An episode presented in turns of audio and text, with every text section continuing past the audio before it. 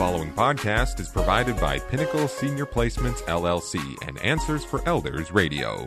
And welcome back to Answers for Elders Radio. Everyone, I am here with the wonderful Daphne Davis from Pinnacle Senior Placements. Daphne, welcome to the program. Well, thank you. Good afternoon. I'm glad you are here, and it's a great Saturday, and I can't believe that the holidays are upon us. And this is a stressful time for families, and I will say, likely even more stressful for those that are taking care of senior loved ones. And you're here to talk about um, avoiding stress. How do we do How that? do we do that? Is that right? yeah. I think the most important thing is to plan and communicate. So if, Mm-hmm. So if uh, during the holiday time, just think of all the, the balls you have in the air naturally Mm-hmm. and how we get caught in the idea that it's got to be the the perfect holiday season. That was my mantra. I I busted myself over and over because I just didn't want to spoil it for my mom. Yeah. And so I did things that I normally wouldn't do. because- You added to the stress. So, first tip, don't add. don't add.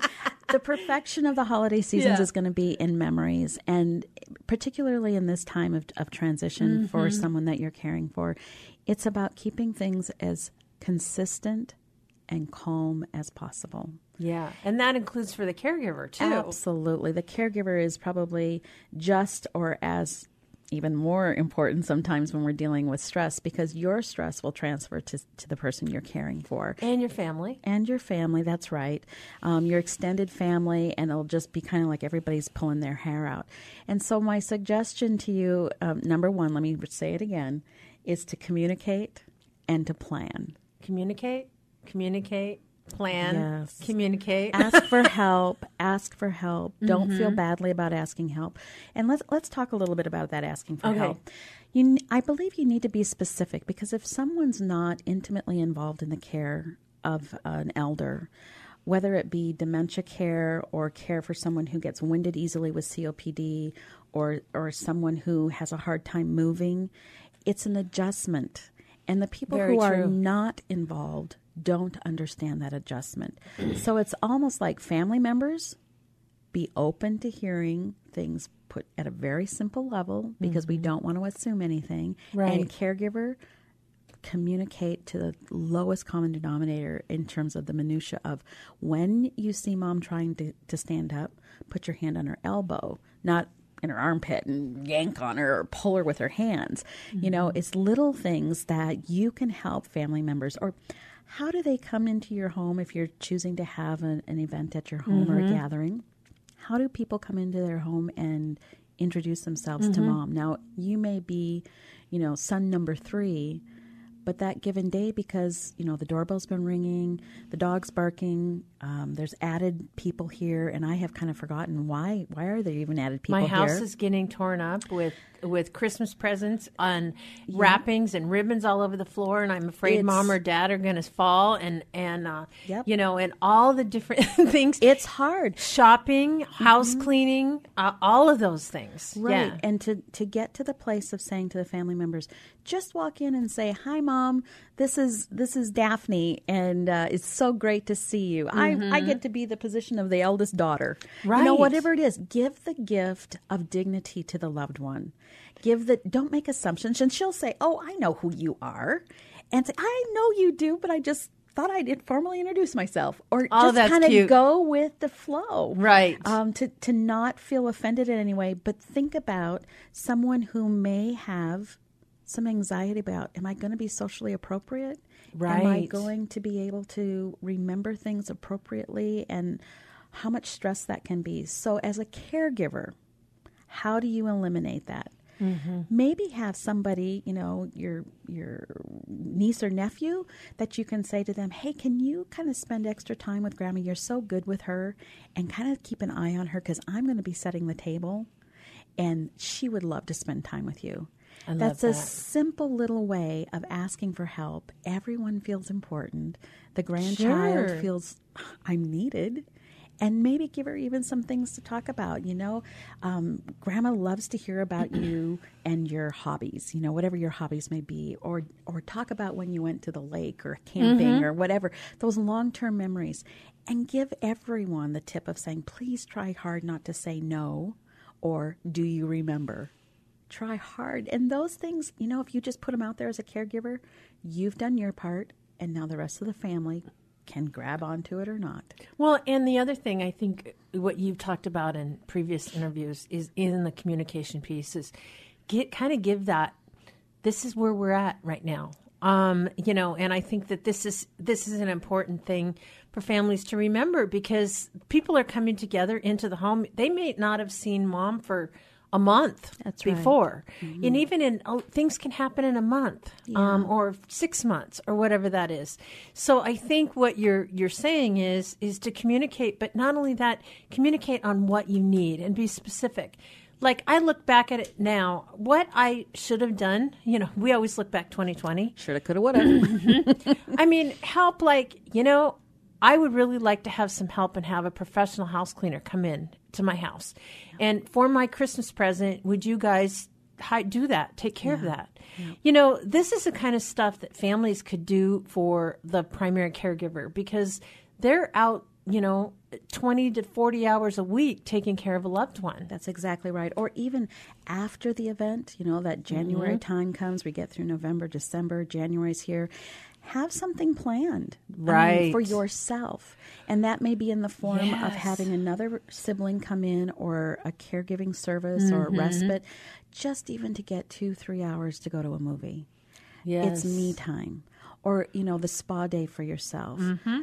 Plan that into the, the schedule of events. And don't feel guilty about it. This is somebody else can pick up where you left off for a few hours. So, we are talking to the family caregiver's greatest ally and friend, Daphne Davis from Pinnacle Senior Placements. Daphne, tell us a little bit about how you serve um, caregivers and their family loved ones. Well, I meet with family members and caregivers individually, and I can meet in your homes, I can meet in a care facility, in a hospital, um, and to be that outside set of eyes that can see things a little more objectively. Um, I also can help families through the times of real um, strong dynamics and emotions that are going on that again can keep a family focused on what's most important and why are we even having a discussion about decisions needing to be Right. made and draw it back to to mom and dad. So I'm very hands on and listening to you, the family members. Absolutely. And, you know, Daphne, I know that we've mentioned this before in previous interviews, but it's important to note that your services to families are free. Totally free. I um, work in the community and I work with every care facility and adult family home in the state of Washington. I'm paid like a realtor, so the families are not paying, and I'm an extension of uh, the care facilities marketing department virtually. I I can uh, show you any any facility out there. I love that. I love that. And and obviously it's such a needed service what you do um, for families. And I think the other thing on the stress of avoiding stress for yourself is you really help the adult child be the daughter instead of being the the one that has to do the hard things. That's Um, exactly having right. somebody come in from the outside into a family that can help ease that stress of transitions, which is change is hard. it's hard on everybody in the family, and when it's all on the shoulders of a adult daughter or son, um, you're in a situation where you're trying very hard to you know manage these these scenarios and right. uh, you know you forget that you're also the daughter That's right. And that's the gift that I can give to families is being the objective party to say, how about being a daughter? How about being the spouse again? How about being the son again? Um, and even if it's only for a few hours out of the day or one day a week, but for us to focus on that, that's my gift to my families is to be able to figure out how can we maintain the relationships that are of highest value to the families mm-hmm. and still keep dignity, quality of life, and mm-hmm. safety for our loved mm-hmm. ones. And I think that that really transcends in, especially to the holidays. It does because, we have expectations. Yes, and mom and wants to talk about Um, you know, uh, Christmas is past because those are things, and Dad is going to want to talk about times, you know, where he got Mom a mink coat, coat or or uh, That's right. And as a or caregiver, holiday parties that they've had or different Yep. things like that. And, you know, sometimes I think family caregivers get into a situation where they talk about those things thinking, oh, I better come through. And that just, you go down the rabbit hole pretty fast. That's exactly right. Trying to uphold those expectations also can be, as a caregiver, you're thinking about, I got to get medications. I got to go pick up this medication. I got to make sure that mom gets lunch at this time and she's only had eight ounces of water. And now, you know, I, I need to get her a nap so I don't overdo it. And you don't even take the time for that conversation because you're the mm-hmm. caregiver, and you not don't take the daughter. care of yourself. yeah.